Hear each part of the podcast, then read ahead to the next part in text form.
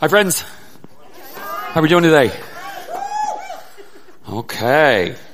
Thanks for coming to church. Thanks to those, to those of you who are joining us online. Today we continue a series we're calling The Cycle of Grace. The Cycle of Grace was introduced to me by Trevor Hudson.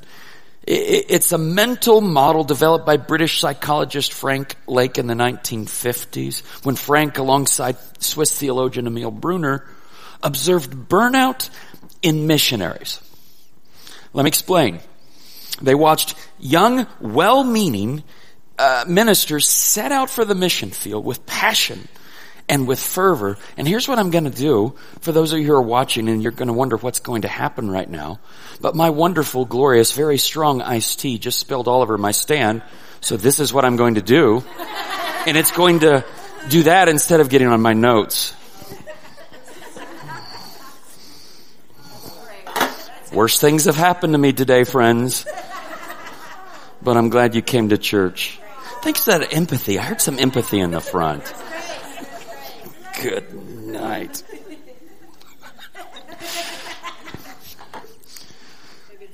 What was I talking about? Burnout and missionaries. So Lake and Brunner uh, observed these young, well-meaning, oh thanks my friend.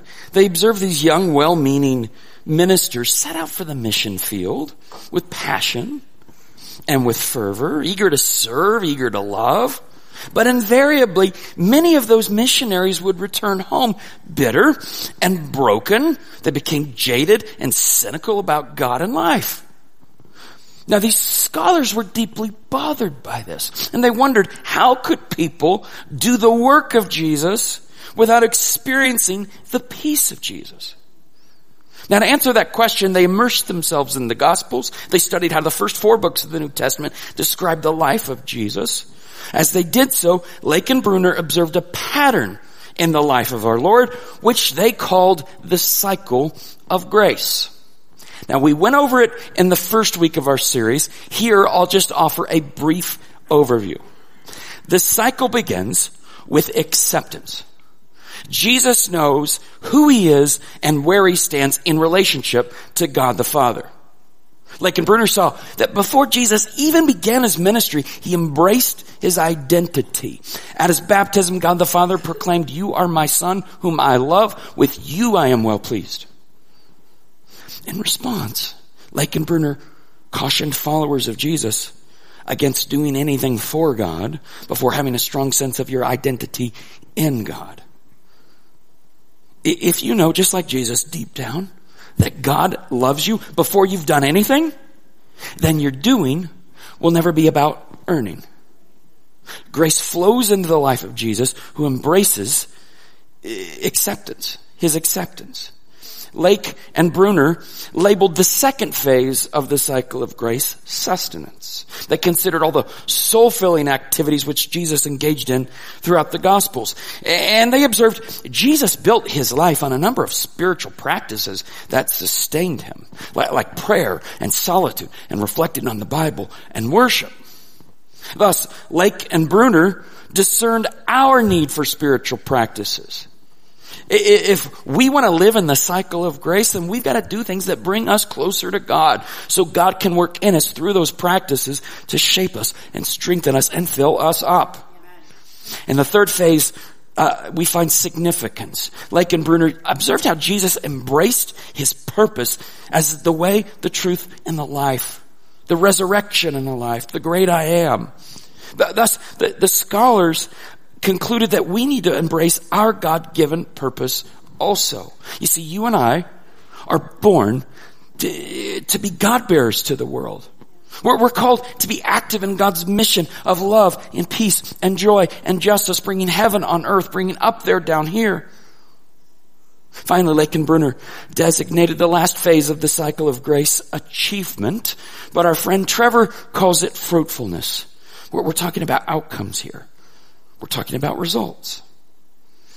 Well, after considering the life of Jesus in the Gospels and contrasting it with the lives of the missionaries, Lake and Brunner concluded that the people in ministry who were getting burned out were not living in the cycle of grace. They were working through the cycle backwards, counterclockwise against the flow of grace. They worked tirelessly to achieve and have fruitful outcomes so they could feel significant. And they hope that feeling of significance would sustain them and fill them up so others would accept them. Brunner called this the cycle of works. Now friends, in our attempt to make sure that we're going the right way around the cycle of grace, we've broken the cycle into parts. In the introduction of this series, looking at the cycle as a whole, I argued if you want to live like Jesus lived, you have to do what Jesus did. Then we began taking each phase of the cycle one by one. In last week's message, we examined the acceptance phase as I reminded you that you are an irreplaceable individual with immeasurable value to God. Now today, as we consider sustenance this week, I hope to inspire you to follow the pattern laid out by Jesus and do something every day to connect to God. Before we go there, will you pray with me?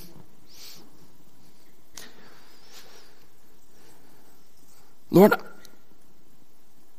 we sang about your greatness a few moments ago. And in your greatness, I pray today that you make yourself very real to us. I pray first for, for those of us who consider themselves followers of Jesus. I pray in our time together today, we wouldn't just uh, find another thing to add to our ever growing to do list. No, Lord, I pray we find life, abundant life. May you open our eyes to see the hope you're handing us. I, I pray also for those here who, who may not know you, but they're curious. I pray for those of us who are asking questions, who, who are wondering if there's anything to a life of faith. Lord, may you help them to find, find enough faith today to put your words into practice and watch what happens. May you prove yourself faithful and wise to them as you have to so many of us. And we pray this in the name of King Jesus who came that we might live. Amen.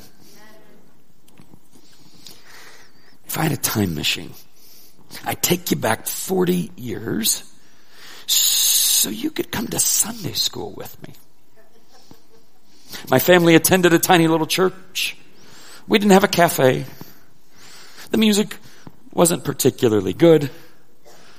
But at that church, there were a handful of volunteers who took the time and talents that God gave them to teach me that I can trust Jesus.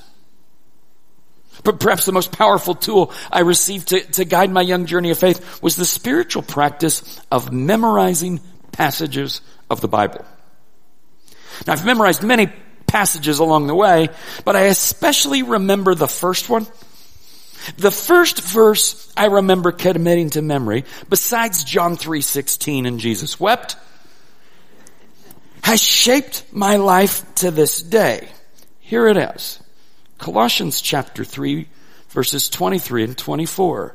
Paul writes, whatever you do, work at it with all your heart as working for the Lord, not for men, since you know that you will receive an inheritance from the Lord as a reward. It is the Lord Christ you are serving. Paul says, whatever you do, whether that's pushing buttons, flipping burgers, or curing cancer. Paul's talking to stay at home parents who are trying to raise their kids without killing their kids. He's talking to middle school students learning algebra and reading the scarlet letter. Paul says, whatever you do, do it with everything in you. Put everything you've got into it because doing so can be an act of worship. My, my friend, you may think you report to upper management. You, may think you're accountable to an advisory committee or to shareholders. But the fact of the matter is your direct supervisor is Jesus. And friends, understanding that today will change the way you work tomorrow. Now when I first committed this verse to memory as a child and from that day forward, it has informed every aspect of my life. I applied th- this lesson to chemistry and calculus. I applied it to, to drum lessons. I apply it every day in my work here at Capital. As I pour myself into the tasks of the week, whether preaching or, or, plunging a toilet, I believe those everyday responsibilities can be beautiful expressions of worship. And friends, verses like this make me want to work harder. Verses like this make me want to work faster. But I wonder if verses like this can be taken too far. Is there such a thing as working too hard? Biting off more than you can chew, stressing and striving to prove yourself and earn your worth. I'm curious, do we have any perfectionists in the room this morning? Yeah, you can raise your hands, keep them up. Hey, listen, I want to tell you something. God loves you. We don't. No, we see your failures and wish you'd work harder, but God loves you. Seriously, I think we can take this too far, can't we? Here's another verse. I love this. I love this one. 1 Corinthians 15, 58. Therefore, my dear brothers and sisters, stand firm. Let nothing move you. Always give yourself fully to the work of the Lord because you know that your labor in the Lord is not in vain. Yes. Throw yourself into the work that God is doing in and around your world. Give it your best energy, your greatest focus. Yes! But what about rest? What about relaxation? What about taking time for your soul? Do you push yourself too far? Do you expect too much from yourself? How often do you give yourself permission to slow down, to reflect, to tend to the health of your heart? Now that may be hard for you, especially if what you're doing is important. Many parents expect too much from themselves. They, they expect to be perfect parents with perfect kids with perfect pets who play the piano perfectly. Pa- parents easily slide into perfection, perfectionism. I have seen this in teachers and coaches and counselors and doctors. I've seen this with pastors because the stakes are high. In ministry, one more meeting doesn't mean more money. In ministry, one more meeting could mean a marriage preserved or, or a soul saved. One more meeting might, be the breath of life for, for someone who's longing for hope and healing. Yeah, I'm probably overstating the significance, but it feels like reality in the moment. In ministry, it's easy to believe that success means keep giving, keep serving, keep going until you've got nothing left to give. Oh, it's easy to believe. But I don't buy it. Some years ago, we came up with a little axiom. It's a saying we say around the church office. I find myself saying it to a colleague about once a week. You can't save the world. You see, that's our compact way around capital to remind each other we aren't God. We can't solve every problem. We can't meet every need. As much as we'd like to, we can't. There comes a point when we need to rest. There comes a point when we need to chillax. To use the urban vernacular as I'm prone to do. When I was a kid, uh, we, we used to have merry-go-rounds like this in public parks. You remember these things? Kids would pile on and drape themselves over the bars while two or three other kids on the ground would cling to the bars running round and round and round to see how fast we could make it spin before jumping on to enjoy the ride. Now invariably this endeavor of centrifugal science would, conclude with the broken bodies of children flung far from the merry-go-round. This is why you can't find these things on playgrounds today. It's because of the concussions and the lawsuits. But the thing about these merry-go-rounds was we loved going for the ride. We loved spinning and spinning and spinning until somebody barfed or until the spinning stopped and we couldn't stand up straight. Friends, today, I want to talk to you about getting off the ride and getting your bearings before you barf. I want to talk to you uh, about how to sustain your pace with grace. And to do so, I want to take you to Capernaum. Now, all three of the synoptic gospels, Matthew, Mark, and Luke, tell us about encounters with Jesus in, the town of Capernaum. Matthew writes uh, about a Roman centurion who came to Jesus asking him to, to heal his beloved servant. But I'm not going to take you to that story today. Mark and Luke tell us about a demon possessed man that Jesus delivers in the synagogue. But I'm not going to take you to that story today.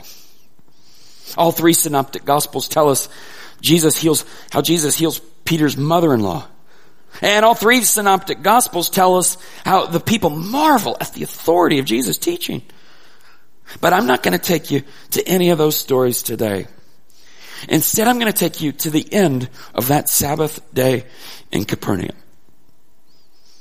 But by that time, word's gotten out about Jesus. Luke chapter 4 verse 40. At sunset, the people brought to Jesus all who had various kinds of sickness. And laying his hands on each one, he healed them. Moreover, demons came out of many people. Okay, the, Luke says the people wait till sunset. That's because dusk marked the end of the Sabbath when they could carry their sick and their needy to Jesus. They bring them and he heals them. We know from archaeological excavation that Capernaum was a decent sized fishing community with many inhabitants. And Luke gives us a sense that, that people come out of the woodwork to find hope and healing. It seems this continues through the night until dawn. At daybreak, verse 42, Jesus went out to a solitary place. When the sun rises, Jesus gets alone. Mark tells us he goes to a solitary place to pray. You see, Jesus sneaks away from the people. He, peels himself away from their pain to find God. This illustrates the principle that you and I should do something every day to connect to God. And we see Jesus do this often throughout the Gospels. He extracts himself from his setting and circumstances in spite of his burdens, in spite of his busyness. And here in Luke's Gospel, he doesn't do this because everybody got their miracle. He doesn't do this because every need was met and every disease healed and every marriage restored. In fact, verse 42, the people were looking for him. And when they came to where he was, they tried to keep him from leaving them. See, see, Capernaum still needs him. People beg him to stay. They, they plead with him to meet their needs. Even those who receive healing implore him to remain in their community. Because in his teaching and in his miracles, they, they found life and love and hope and healing. Please stay, Jesus. Please. But he said, I must proclaim the good news of the kingdom of God to the other towns also, because that is why I was sent. Now this is an important statement. His words describe his God-given mission. But if you were a citizen of Capernaum that day, all you heard was no. Luke tells us he left the people of Capernaum. Now he'd return again, and what he left to do over the next three years would be for them and for the whole world. But that morning, that morning on the shores of the Sea of Galilee, Jesus left them. Get this. Jesus loved the people of Capernaum. But his love for them doesn't require him to be everything they wanted him to be. God the Father had a plan for God the Son, and it seems that plan meant disappointing some people in the short term. That plan meant Jesus had to say no. Jesus said, I must proclaim the good news. Must translates a little Greek word dei. It, means it is necessary or it has to happen. Luke 2, Jesus said, I had to be in my father's house. Luke 13, Jesus said, I, I have to travel to Jerusalem. And Luke 9, Jesus has to suffer and die and rise again. Dei is a word of necessity. It is a word of priority. But when it's used by Jesus, the hearer is often left bewildered, shaking their head in disappointment as they wonder why Jesus isn't doing what they think he should be doing. Jesus could have remained behind in Capernaum. He, he could have made it his permanent residency, healing every need of every person every day. But God gave him a different mission and he had to say no. Follow me here. In order to save the world, the savior of the world said to himself, you can't save the world. Now please don't misunderstand me. Jesus absolutely saved the world by following the Father's plan. But doing so meant he couldn't meet everybody's needs when and where and how they wanted. Question. How do you think Jesus sensed that clarity of purpose? Where do you think he obtained that clear-eyed vision that would give him the courage to disappoint people with genuine needs? Friends, I think the reason Jesus could say no to people in verse 43 is because he said yes to God in verse 42. If you want to find that sense of purpose, if you long to prioritize your time and allocate your energy in a way that fills you with joy and peace instead of guilt and shame, I think it's going to start with you doing something every day to connect to God. Now, as I say that, I want to empathize with anybody who wants to protest that you do not have enough time to connect to God every day. Yeah, look, do you feel like you're being pulled in a dozen different directions at once? Are you trying to save your company while you counsel your coworker, while you fix your marriage and manage your money, while you shovel your sidewalks and make dinner before you take your daughter to ski school on the way to the grocery store before Bible study? There are a lot of things you could do with your time, but you have so little time. You ever complain there, there aren't enough hours in the day to do all the important things you're supposed to do? So some days I think God gave me too much. Some days I think God gave me too many assignments with too little time to complete them. But here, I recall the words of our friend Dallas Willard, who maintained God never gives anyone too much to do. We do that to ourselves or allow others to do that to us. Now, your desire to do all the things for all the people may be a good thing. It can come from a desire to love your neighbors yourself. It can come from a place of passion and compassion where, where you long to right the wrongs of the world. You, you long to see wholeness and healing. You, you, you may want to save the world for all the right reasons. But, but your friends, there may be some not so good reasons too. Sometimes I just want to be the hero. Sometimes I just want to be seen as a savior. I find it fascinating that the Messiah seems to be the only one among us without a Messiah complex.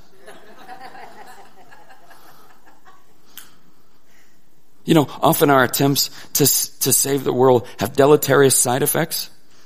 You support a friend while avoiding problems in your own marriage. You, you, turn the company around while letting your kids down. You help everyone do everything to the neglect of what God wants to do in you. Over the years, I've come to the realization as a pastor and friends, I don't like it. I don't like this realization.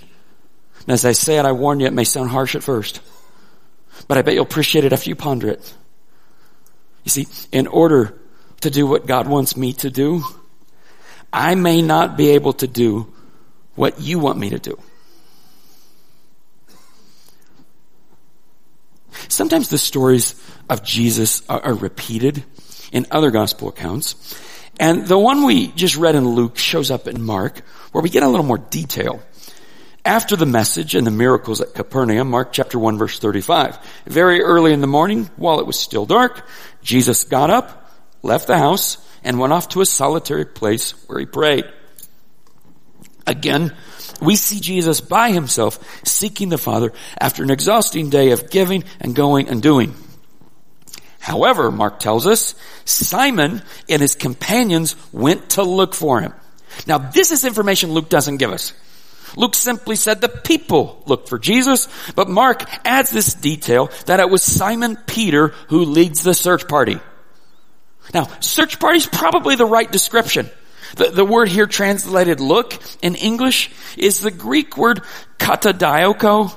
And, katadioko means to, to seek, search eagerly. It means to, to, to pursue. It means to hunt. See, they weren't simply looking for Jesus. This was a manhunt for the Messiah. Now that may have a ring of familiarity to it. If, if you're a young mother, this is what it may sound like to you. Mom, mommy, mom, mama, mommy, mom, mommy, mom, mama, mommy. There's nowhere you can hide from them. How, how many of you moms would say your husband is actually the worst following you around the house? Mom, mommy, mom, mommy, mom. Now, I, I have bad news for mothers of young children. The caravan of kids following you around the house doesn't stop when the kids get older. They just get louder. And friends, they never do this to me. This, they only do this to Suzanne. Mommy, mom, mom, mommy, mom. And then we got a puppy. Guess who little Snowy bonded to? Mom, mommy, mom, mama, mommy, mom. She can't go anywhere without Snowy tagging along. He waits outside the bathroom door. Mom, mommy, mom, mama, mommy, mom, mommy. Good news, moms. You have a high priest who can sympathize with your weakness. Mark 1 verse 36. Simon and his companions went to look for him. And when they found him, they exclaimed, everybody is looking for you. We sense the desperation in Peter's words. Jesus, don't you know everybody is waiting?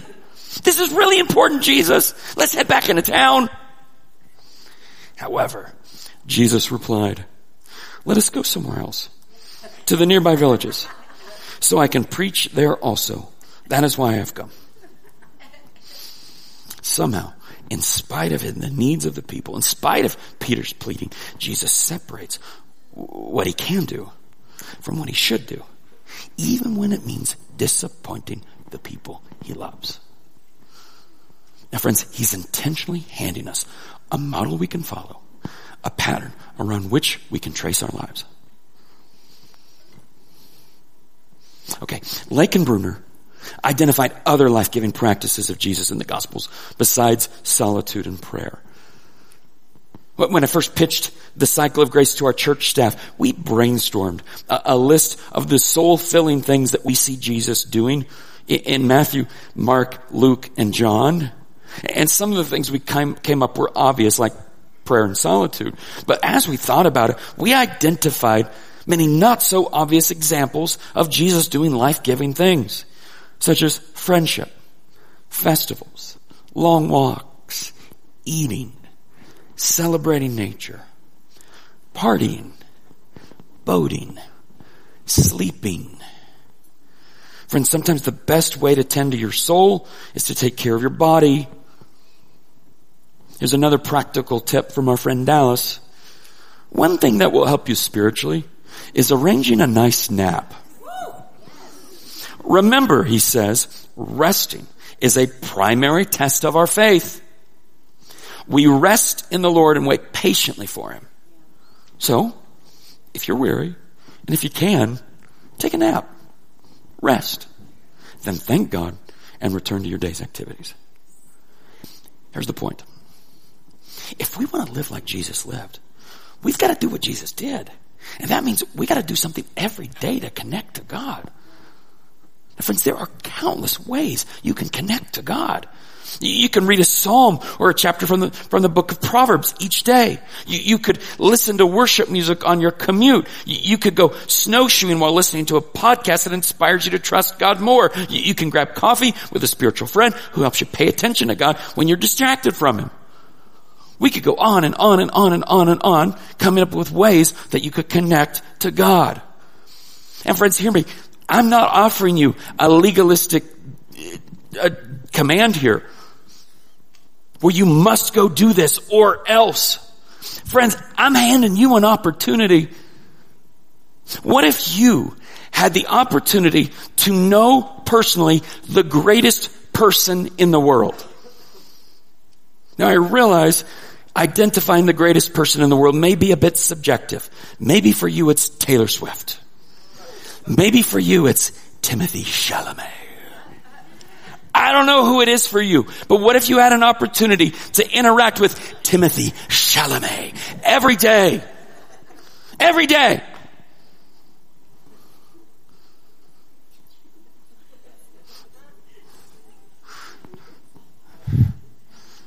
Now there, there may be something stopping you from doing something every day to connect to God. And I wonder if it's your lack of faith. Is it really worth my time? Is it really worth my effort? Well, if your acceptance, sustenance, and significance is tied to your achievement, your answer may be no. It's not worth your time and effort. Because you gotta go. You gotta produce. But another barrier may be people pleasing. And see, historically, your time is dictated to you by the will and the wishes of others.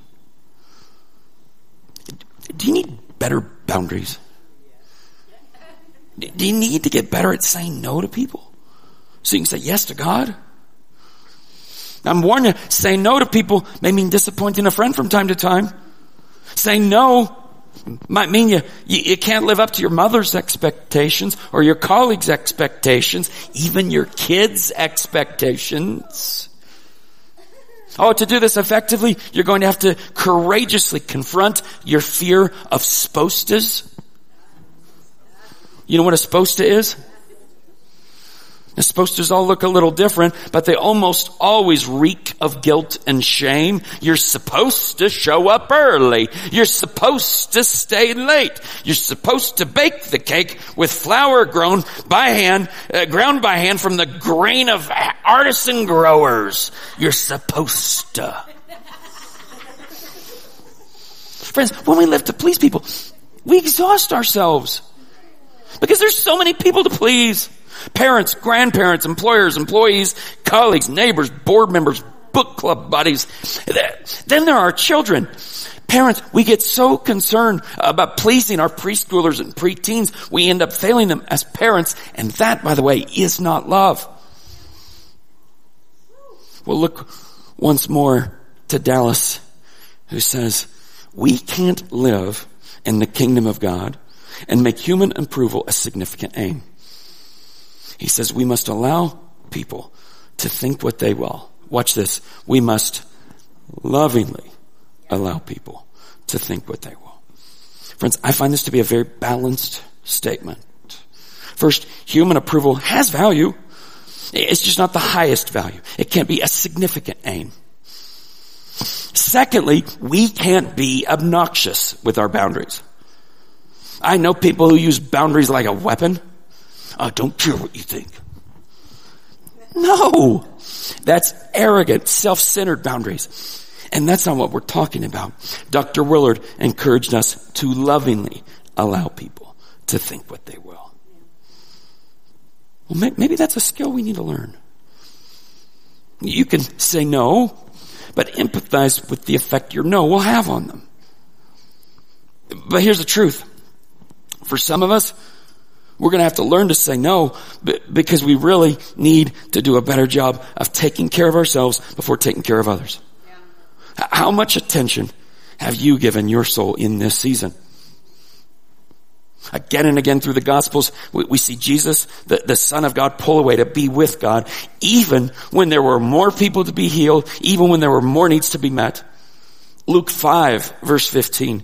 Yet the news about Jesus spread all the more so that crowds of people came to hear him and be healed of their sicknesses. Luke tells us the people keep coming. They wanted to hear him and be healed by him. However, Luke interjects, but Jesus often withdrew to lonely places and prayed. I think there's something for us to learn here. Do you need to put more focus on your connection with God?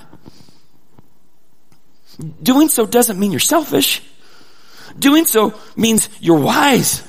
Because wisdom reminds us you are no good to the rest of us if your soul is withering away within. Yeah.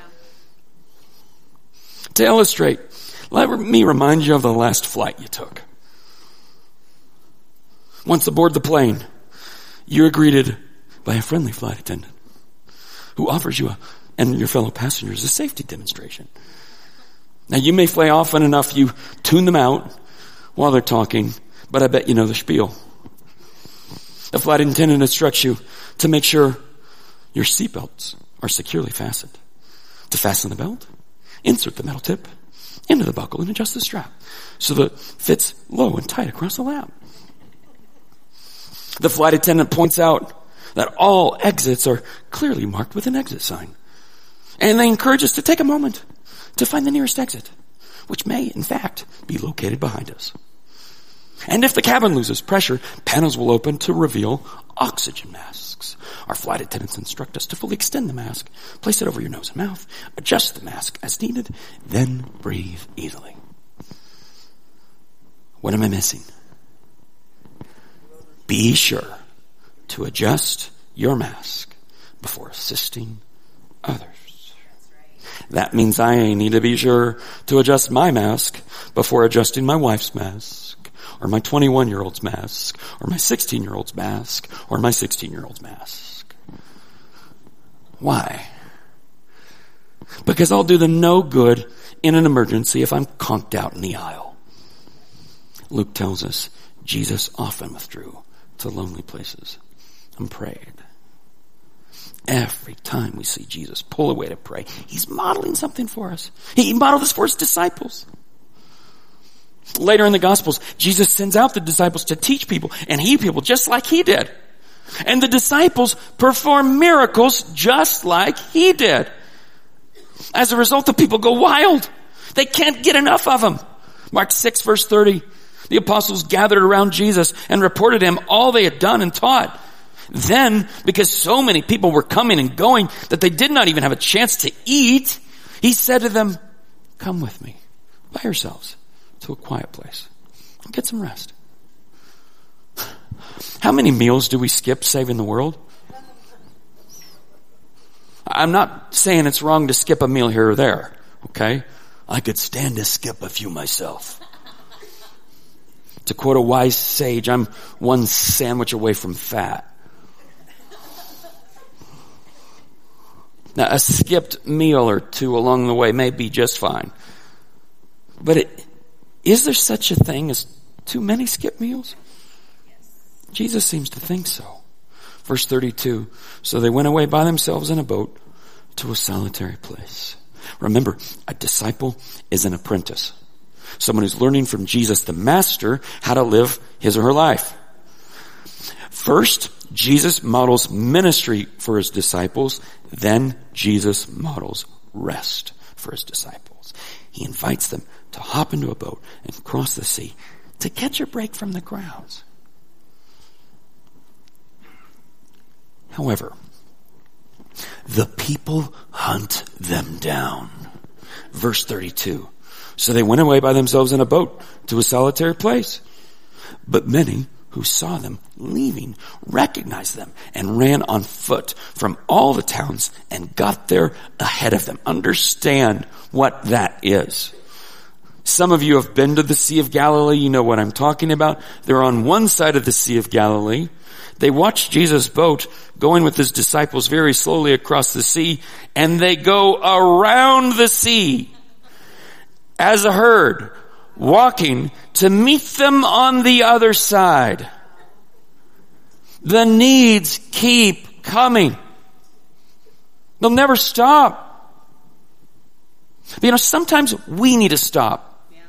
Maybe you need, maybe you need to stop. Maybe you need to take a breather and readjust your mask before you help the rest of us.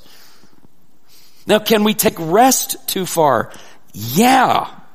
You can turn rest into self-centeredness. It's amazing how quickly me time can become most of the time. So I caution you to find balance. Look, I, am pretty diligent about taking Mondays off. I don't check email. I don't write messages. I, I, I don't disengage from God, but I intentionally disengage from capital. Now, it's not a legalistic Sabbath. When crisis comes, I delay my rest and do my best to help, and that's okay too. Look at verse 34. When Jesus landed and saw a large crowd, he had compassion on them because they were like sheep without a shepherd. So he began teaching them many things. Jesus finds a way to balance compassion with self-care. And so should we. But friends, that's gonna take wisdom. That, that's gonna take thoughtfulness, prayerfulness, intentionality. And you gotta own this. You have the responsibility to adjust the straps of your own mask. How are you doing with that? Look, difficult seasons of life require different spiritual practices. Have you adjusted your spiritual practices for your current conditions? Here's one way to know if you haven't. If you find yourself getting more discouraged or more irritated, you may need to make an adjustment.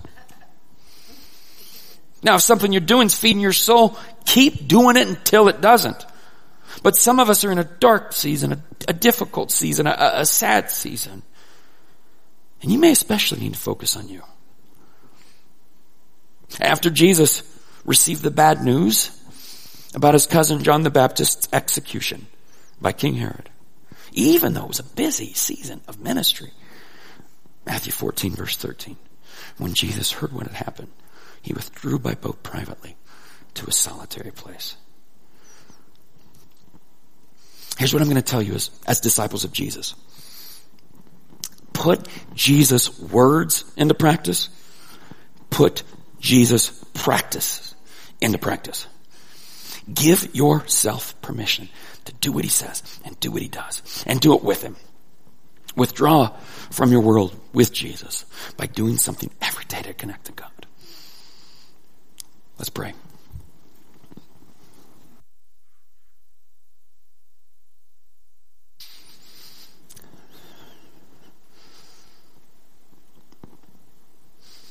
Lord, in this moment,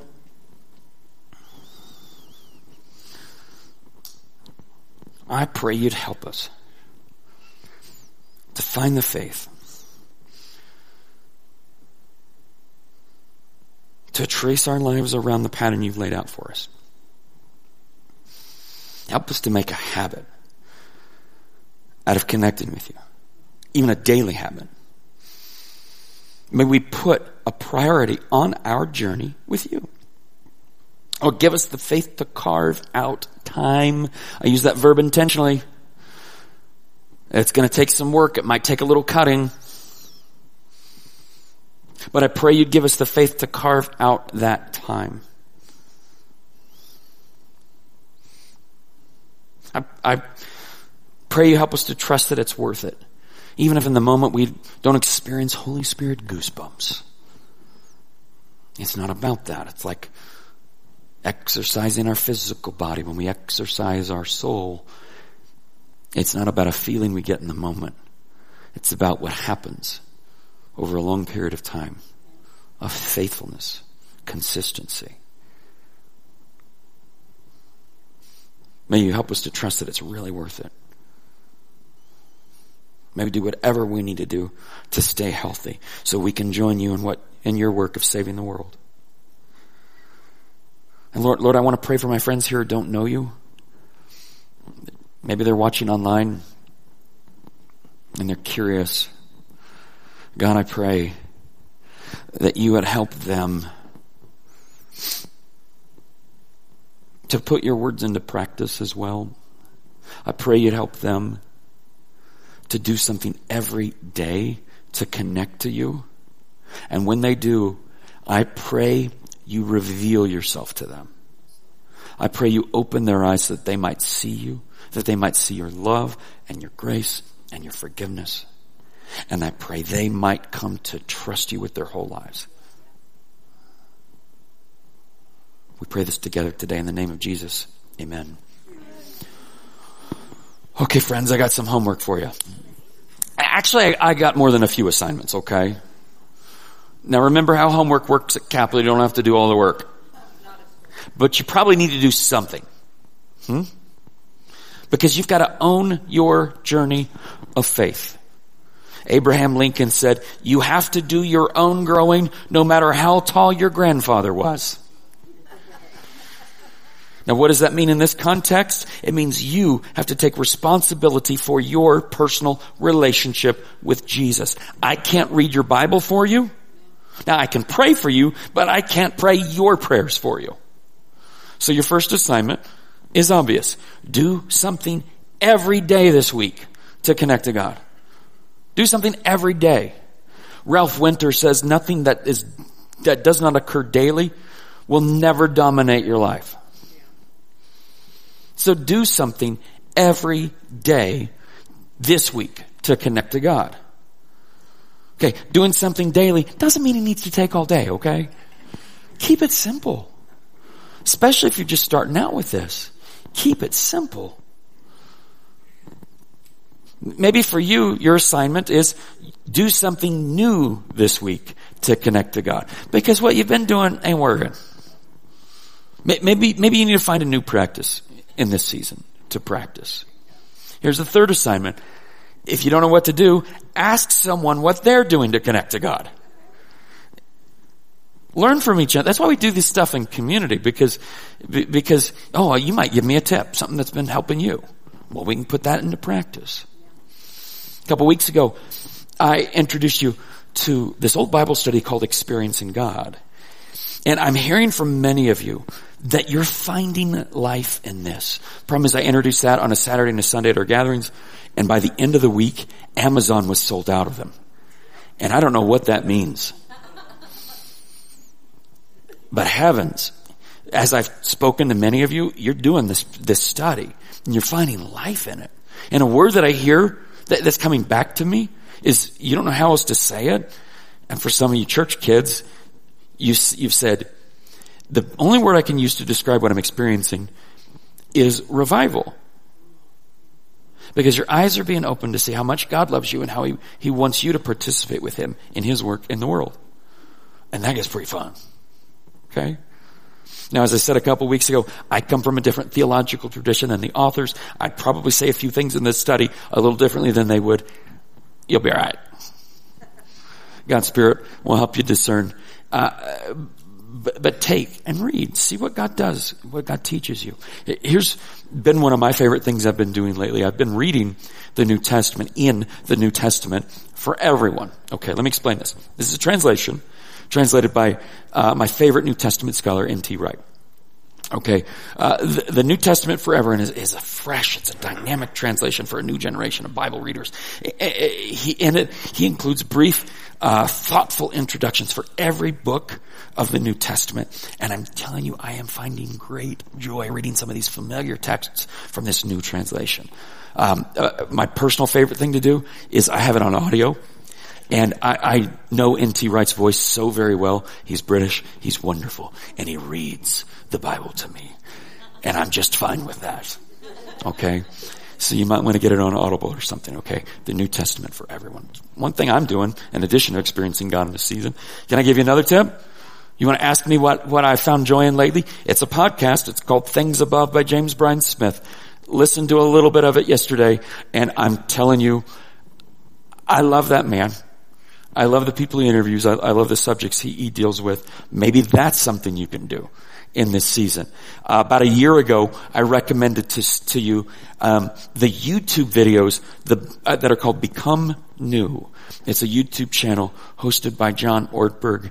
Um, and I, uh, what he does is every weekday he releases a, a 10 to 12 minute video about some aspect of life in Jesus. And I've heard from many of you how you've started to watch these videos and you find life in them. 10 to 12 minutes, friends. It's a simple thing you can do every day to connect to God. Now, I'm going to give you another assignment. You ready? Do your thing. there I go again, slipping back into my linguistic roots. But Here's what I mean by this. When I say do your thing, what I mean is you gotta do what works for you. I'm very pragmatic about spiritual practices. Because the things that I practice, I gave you some ideas of things I'm doing. Great. But those may be ridiculous for you. May not fit your world or your personality or your, your relationship to Jesus. Guess what? Great. Do something else. You gotta figure out what works for you. And get creative with this. God, God made you uniquely. It would not surprise me at all if you have a very unique relationship with Him. I have three daughters and I have very different relationships with all three of them and I love them equally. My word. But they're all a little different. So of course you're going to be different with God than I'm different with, with, with than I'm different than I am with God. Okay. That, so, uh, many of you know my, my old friend and colleague Kelly Johnson. Um, he's a great leader, and one of the things he does around here is he's an artist. So he's the artist that that uh, you see behind all these gorgeous graphics that you that that are displayed on these screens every week. And there, there's this this spiritual practice that Kelly has that he's been practicing for a long time. And you know when he when he creates a graphic, whether it's that phrase that I say over and over in my message, or maybe it's uh, a Bible verse that we put onto a, a slide. Well, he hand draws those, freehands them on his iPad with an Apple Pen. Okay? And one of the things that, that he's learned to do is as he writes out and draws the, this, the sketchwork of a Bible verse, he's meditating on the Bible verse, focusing on every word and every phrase and trying to let it sink into his heart. Recently, he created um, a graphic for the entire Psalm 23. Go ahead and roll this. Look at this video. This is a time lapse video of Kelly designing. Okay? And as he's going over these words, he's underscoring the Lord is my shepherd. I lack nothing. God, you give me everything I need to do everything you want me to do. As he's sketching out and resketching and, oh, that didn't work. I want to erase that. I want to start over. What is he doing? Letting it sink into his soul. The psalmist says, I've hidden your word in my heart that I might not sin against you. And as he comes to the end, you see the result. Now that's one of Kelly's most important spiritual practices. Guess who's not going to practice that? This guy. Right? You know, everywhere Suzanne goes, she sings. She doesn't even know she does this, but she, she does it all the time everywhere she goes, and I love it about her. It's one of my favorite things about her. And it's one of her spiritual practices. Just singing worship to God everywhere she goes. Guess who's not gonna do that one? This guy. God doesn't even want to hear that, okay? But you gotta do your thing. Got it? What's your thing? What, and by the way, don't feel pressure. Get excited. Go, go on a journey of trial and error to discover what your thing is in this season. Got it? Rest in that. Trust Him with that. You want some ideas? Um, here, here's a place you can go. Um, it's a list of recommended resources, okay? And, uh, in fact, if you want to get out your phone, scan this QR code right now on the screen. And it's going to send you to our website. And on it, I have a list of, of books that I recommend. In fact, the two books I just recommended are on there, along with, with my my description and my personal recommendation to you, okay? Dozens and dozens of books, different types of subjects. We've organized them by category. And it's like, look, you, you might need to do a little digging at some point. You might need to do a little thinking. Get intentional about coming up with your own plan for spiritual growth in this season. Maybe one of these books will help you, okay? Go to our website, check it out, okay? Um, one more assignment. Uh, listen to the last two messages in this series, if you miss them. Okay? You can access them from uh, Capital Church website, capitalchurch.com. You could go to our YouTube account and find them. But, uh, you know, it's important you understand what we mean by this cycle of grace. So that first session particularly may be important to you as, as we go through this study. Now, um, I, I, don't have a slide for this. I, I should have created this. I didn't. But I want to tell you, next week we are going to take a break from the cycle of grace. And you're going to take a break from Troy. And I want to tell you why. Because Jeff's back. Jeff Lucas will be with us next week. And if you don't know who Jeff is, he's a dear friend of our church for, for uh, 25 years. And uh, you will not want to miss next weekend at Capital. I hope you can join us for one of our weekend gatherings. Stand with me.